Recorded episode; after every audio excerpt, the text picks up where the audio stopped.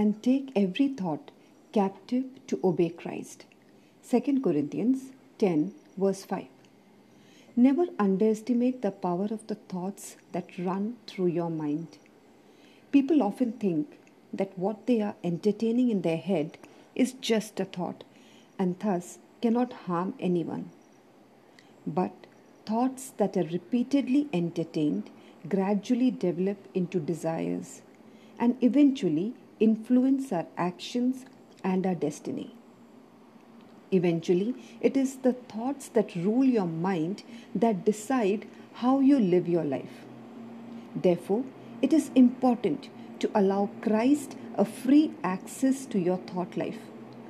Like an antivirus that scans the sites you visit on the internet, you need to scan the thoughts that pass through your mind using the lens of God's Word and His Spirit.